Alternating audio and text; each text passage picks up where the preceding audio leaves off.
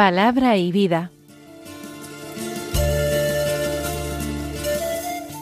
Con el Padre Manuel Horta desde Sevilla.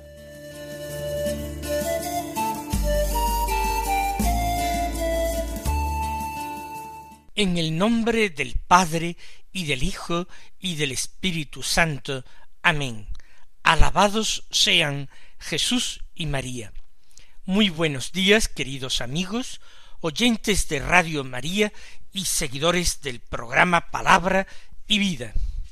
Hoy es el jueves de la octava pascual. Es el día 13 de abril. Nos encontramos viviendo con mucha alegría este tiempo extraordinario y privilegiado dentro de la Pascua que es su octava, la semana que sigue inmediatamente después del gran domingo de la resurrección de nuestro Señor. Escuchamos la palabra de Dios con verdadera avidez, como los discípulos de Maús. Queremos saberlo todo acerca de Jesús, todo lo que se refiere a Él en la Sagrada Escritura. Por eso nos aplicamos cada mañana a la escucha de la palabra de Dios que se proclama en la liturgia de la misa del día, para meditarla, para a continuación tratar de llevarla a la vida, convertirla en vida. El Evangelio de hoy es de San Lucas, del capítulo veinticuatro, los versículos treinta y cinco al cuarenta y ocho, que dicen así En aquel tiempo los discípulos de Jesús contaron lo que les había pasado por el camino y cómo lo habían reconocido al partir el pan. Estaban hablando de estas cosas cuando él se presentó en medio de ellos y les dice paz a vosotros. Pero ellos, aterrorizados y llenos de miedo, creían ver un espíritu. Y él les dijo ¿Por qué os alarmáis? ¿Por qué surgen dudas en vuestro corazón? Mirad mis manos y mis pies, soy yo en persona, palpadme y daos cuenta de que un espíritu no tiene carne y huesos, como veis que yo tengo.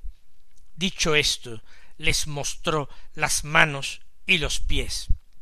Pero como no acababan de creer por la alegría y seguían atónitos, les dijo ¿Tenéis ahí algo de comer? Ellos le ofrecieron un trozo de pez asado. Él lo tomó y comió delante de ellos. Y les dijo Esto es lo que os dije mientras estaba con vosotros, que era necesario que se cumpliera todo lo escrito en la ley de Moisés y en los profetas y salmos acerca de mí. Entonces les abrió el entendimiento para comprender las escrituras. Y les dijo Así está escrito el Mesías padecerá, resucitará de entre los muertos al tercer día, y en su nombre se proclamará la conversión para el perdón de los pecados a todos los pueblos, comenzando por Jerusalén. Vosotros sois testigos de esto. San Lucas narra esta aparición de Jesús inmediatamente después de su aparición a los discípulos de Emaús. Y comienza así.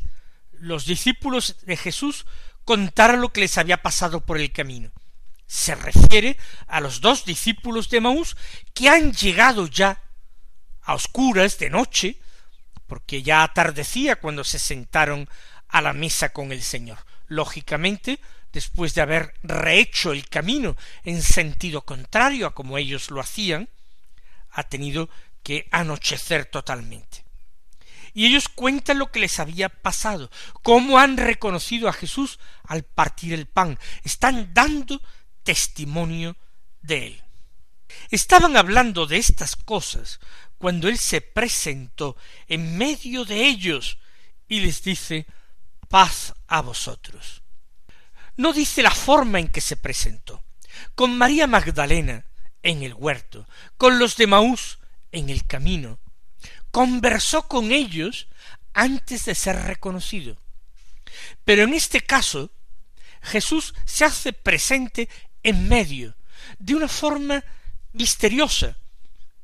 Se trata de que es un personaje que está allí, como en el caso de esas apariciones a María Magdalena y a los discípulos de Maús, y sólo en ese momento lo reconocen, o simplemente se materializó de la nada.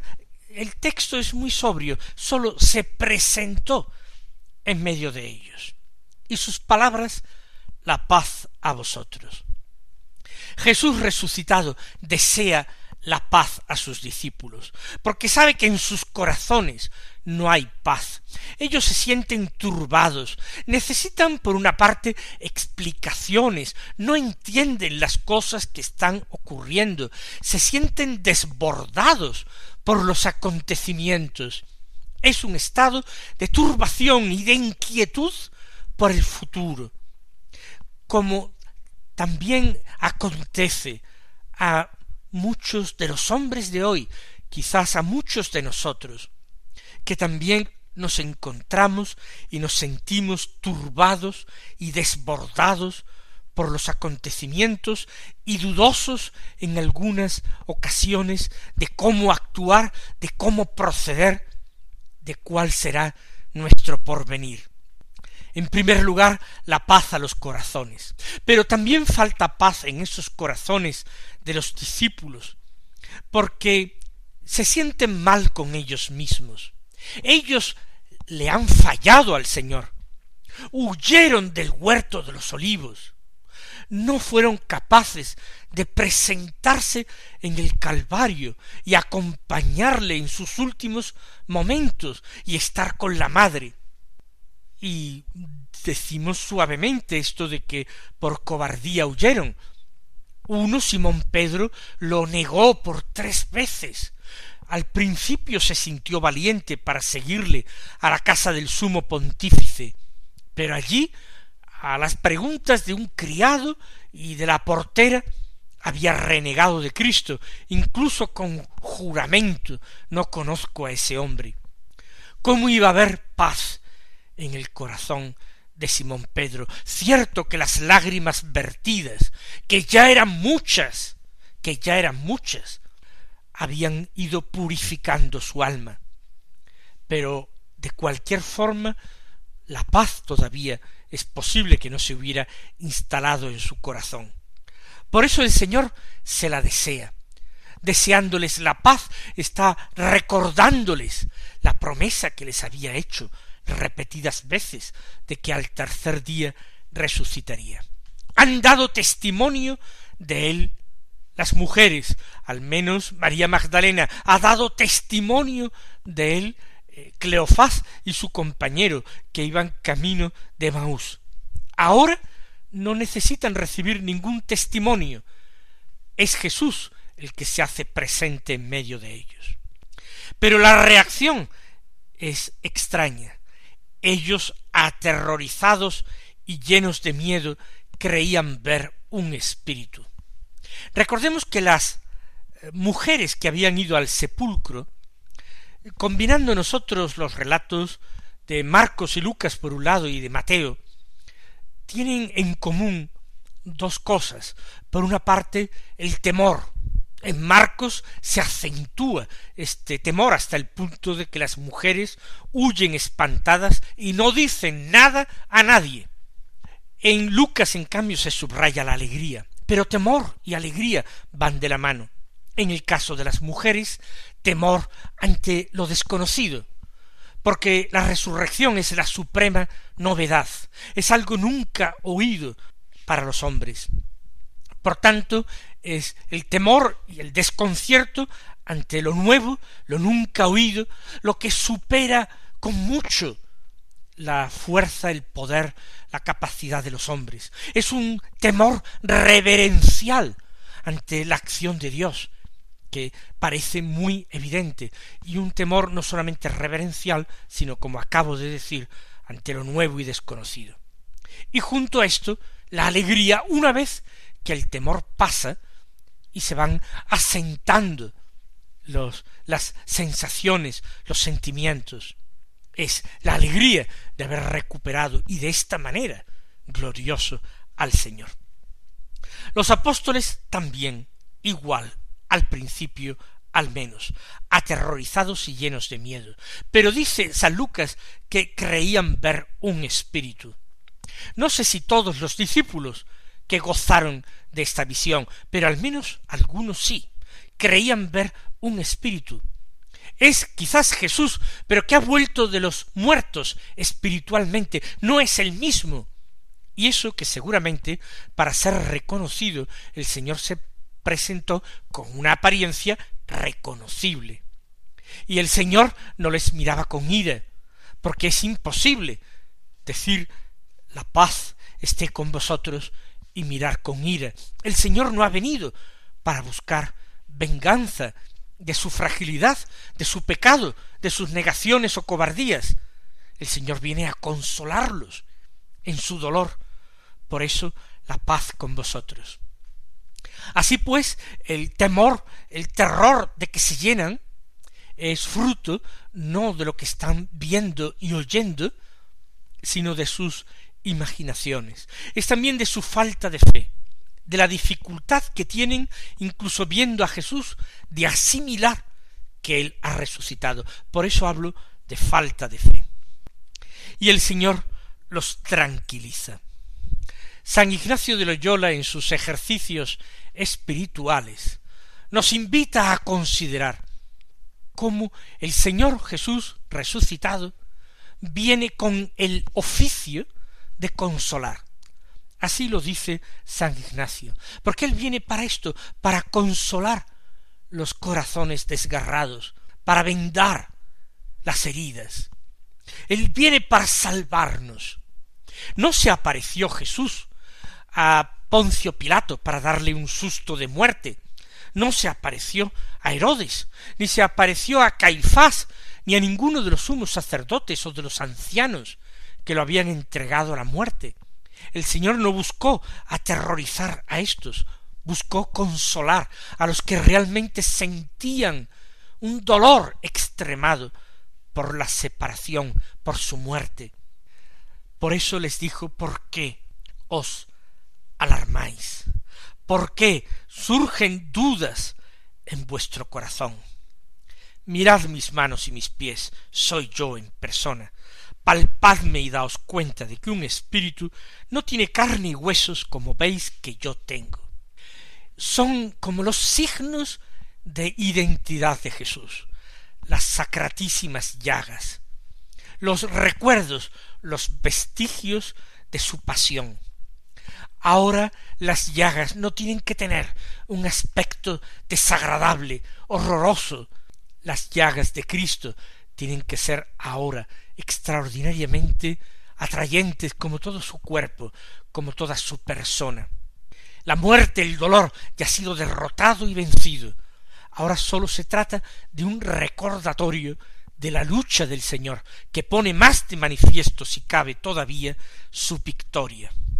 Y sobre todo Jesús quiere decirles que es Él mismo, su amigo, al que tanto quieren, de quien se sienten tan entrañablemente queridos, aquel que les había dicho a vosotros no os llamo siervos, a vosotros os llamo amigos, porque todo lo que le he oído a mi Padre os lo he revelado. Soy yo en persona. No puedo ser un fantasma. Los espíritus no tienen carne y hueso, y si queréis podéis tocarme. A un espíritu no se le puede tocar, aunque tuviera una apariencia visible. El contacto físico sería imposible, se desvanecerían como humo o como niebla entre las manos de quien quisiera palparlos. Tocadme, daos cuenta de que un espíritu no tiene carne y huesos, como yo tengo. Ese cuerpo glorioso de Cristo tiene también una carne, carne transfigurada, carne gloriosa, pero es un ser humano, es un ser humano completo, es ese proyecto concebido en la mente de Dios de cómo tenía que ser el ser humano, lo que Dios quiso, todo esto unido indisolublemente, unido a la divinidad.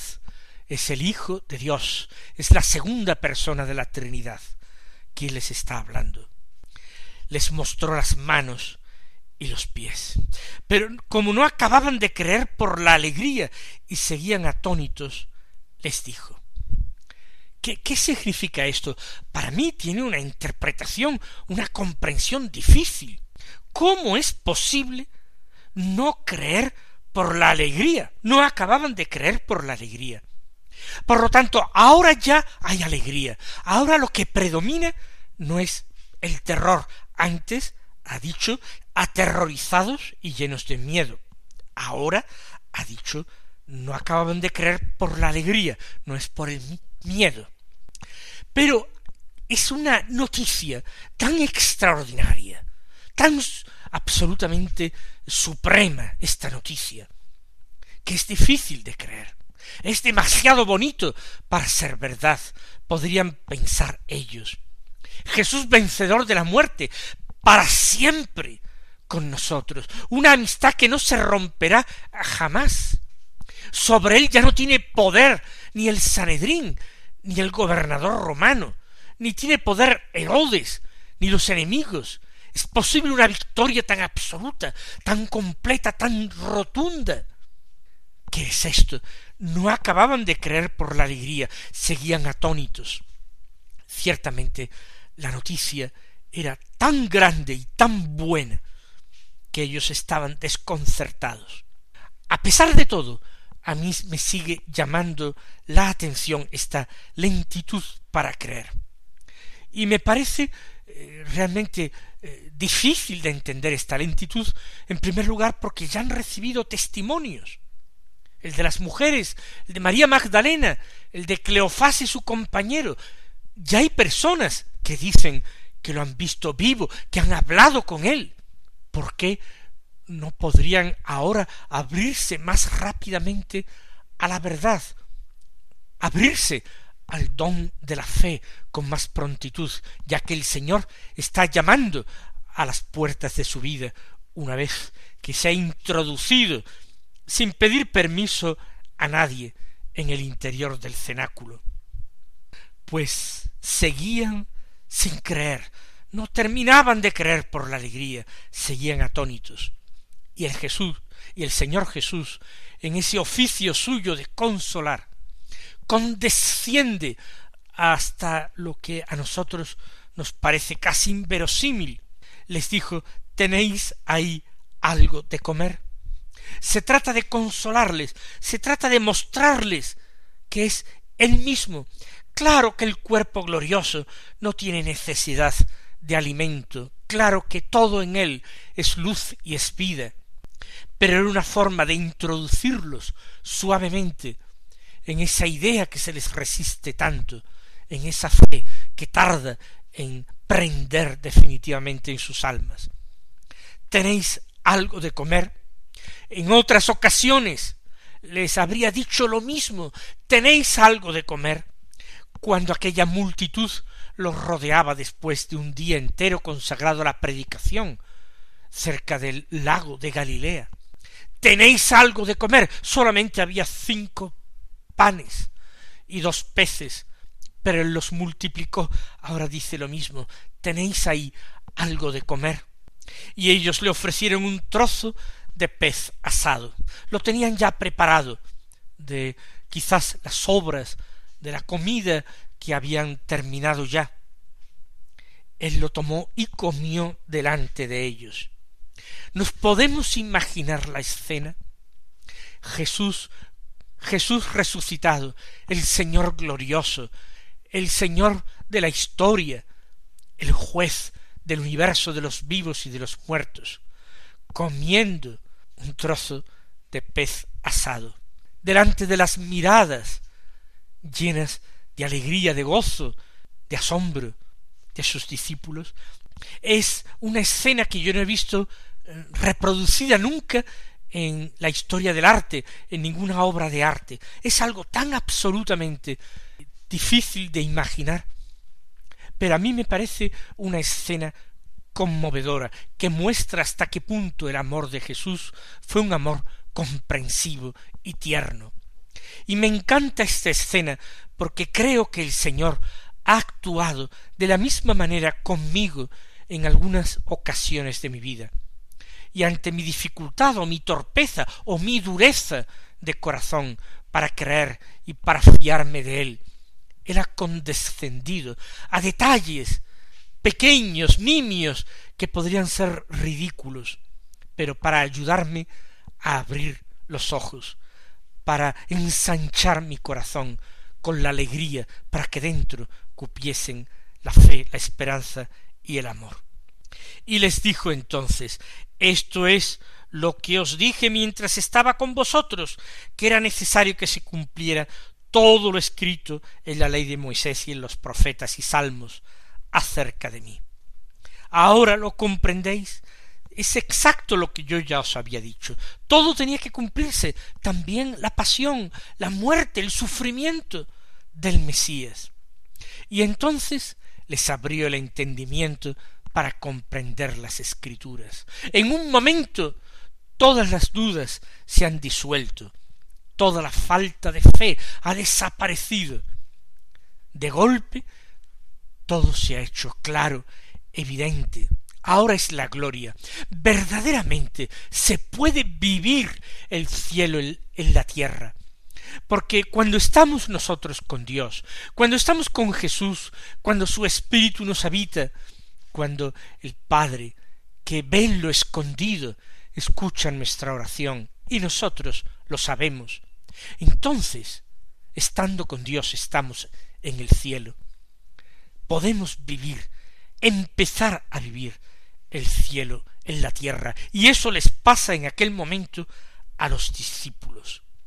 Y les dijo Así está escrito el Mesías padecerá, resucitará de entre los muertos al tercer día, y en su nombre se proclamará la conversión para el perdón de los pecados a todos los pueblos, comenzando por Jerusalén. Todo eso estaba previsto, escrito, pero la historia no ha terminado, apenas está empezando. Vosotros sois testigos de esto. Ahora comienza la misión del discípulo, ahora comienza la misión de la Iglesia. Por eso, alegrándonos con las palabras del Evangelio de hoy, nosotros ofrezcámonos al Señor a cumplir su voluntad, a servir sus designios, a dar testimonio de Él en toda ocasión. El Señor os colme de bendiciones, feliz y santa Pascua, y hasta mañana si Dios quiere.